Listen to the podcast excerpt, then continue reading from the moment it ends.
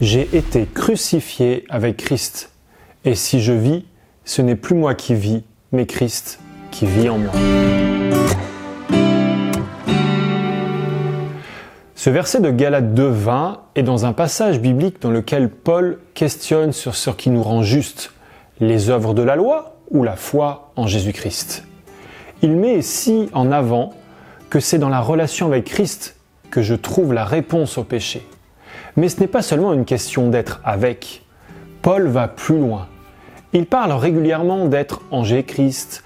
Ici, c'est une dimension supplémentaire qui est présentée. Christ qui vit en moi. En cette période où nous nous interrogeons sur le renouveau spirituel, il est bon de se rappeler que c'est Christ qui désire vivre en moi. Nous avons le désir d'être au service de Dieu, de faire des choses pour lui, alors que c'est Dieu qui veut faire des choses pour nous, en nous et avec nous.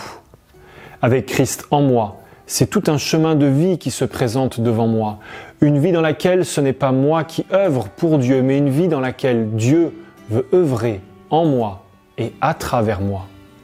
Alors qu'aujourd'hui, je puisse accepter cela, que je puisse laisser pleinement Dieu œuvrer en moi pour vivre toutes ces belles œuvres qu'il a préparées pour moi. Belle journée avec Christ qui vit en vous.